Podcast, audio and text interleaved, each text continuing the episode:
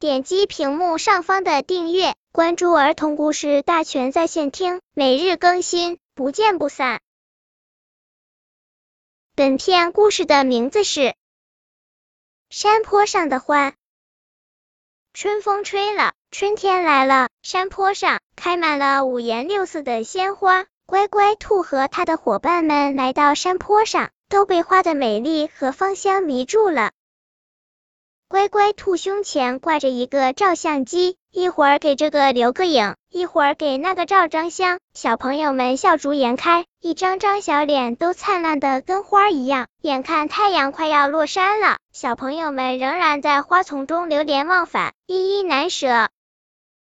花花兔折下一枝梨花，说。这花多么美丽啊！我要把它放在我的书桌上。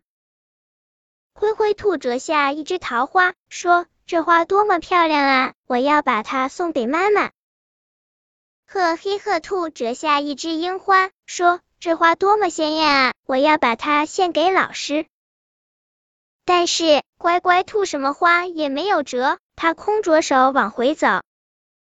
伙伴们都问他。你不是很爱花的吗？为什么不折一只带回去呢？